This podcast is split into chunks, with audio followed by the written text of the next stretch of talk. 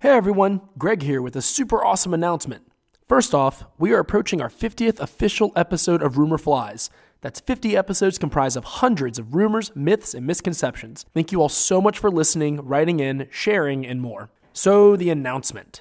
We have a special challenge for you all called 50 for 50. It's like ESPN's 30 for 30, except it's nothing like ESPN's 30 for 30.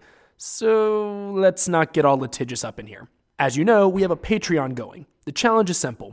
If we can raise $50 per episode by episode 50, I will host a trivia face off between Ryan and Josh. I will select 50 questions, one from each episode of the show, and they compete for glory. Also, the loser has to do a penalty shot on camera. In addition, for those of you in the hashtag no more Greg camp, I will do the one chip challenge on camera for you all to enjoy and make fun of me for doing. Get your revenge on me for, I don't know. Apparently, y'all want me gone, so get your revenge on me while also supporting the show. Thanks as always for tuning in, everyone. Cheers.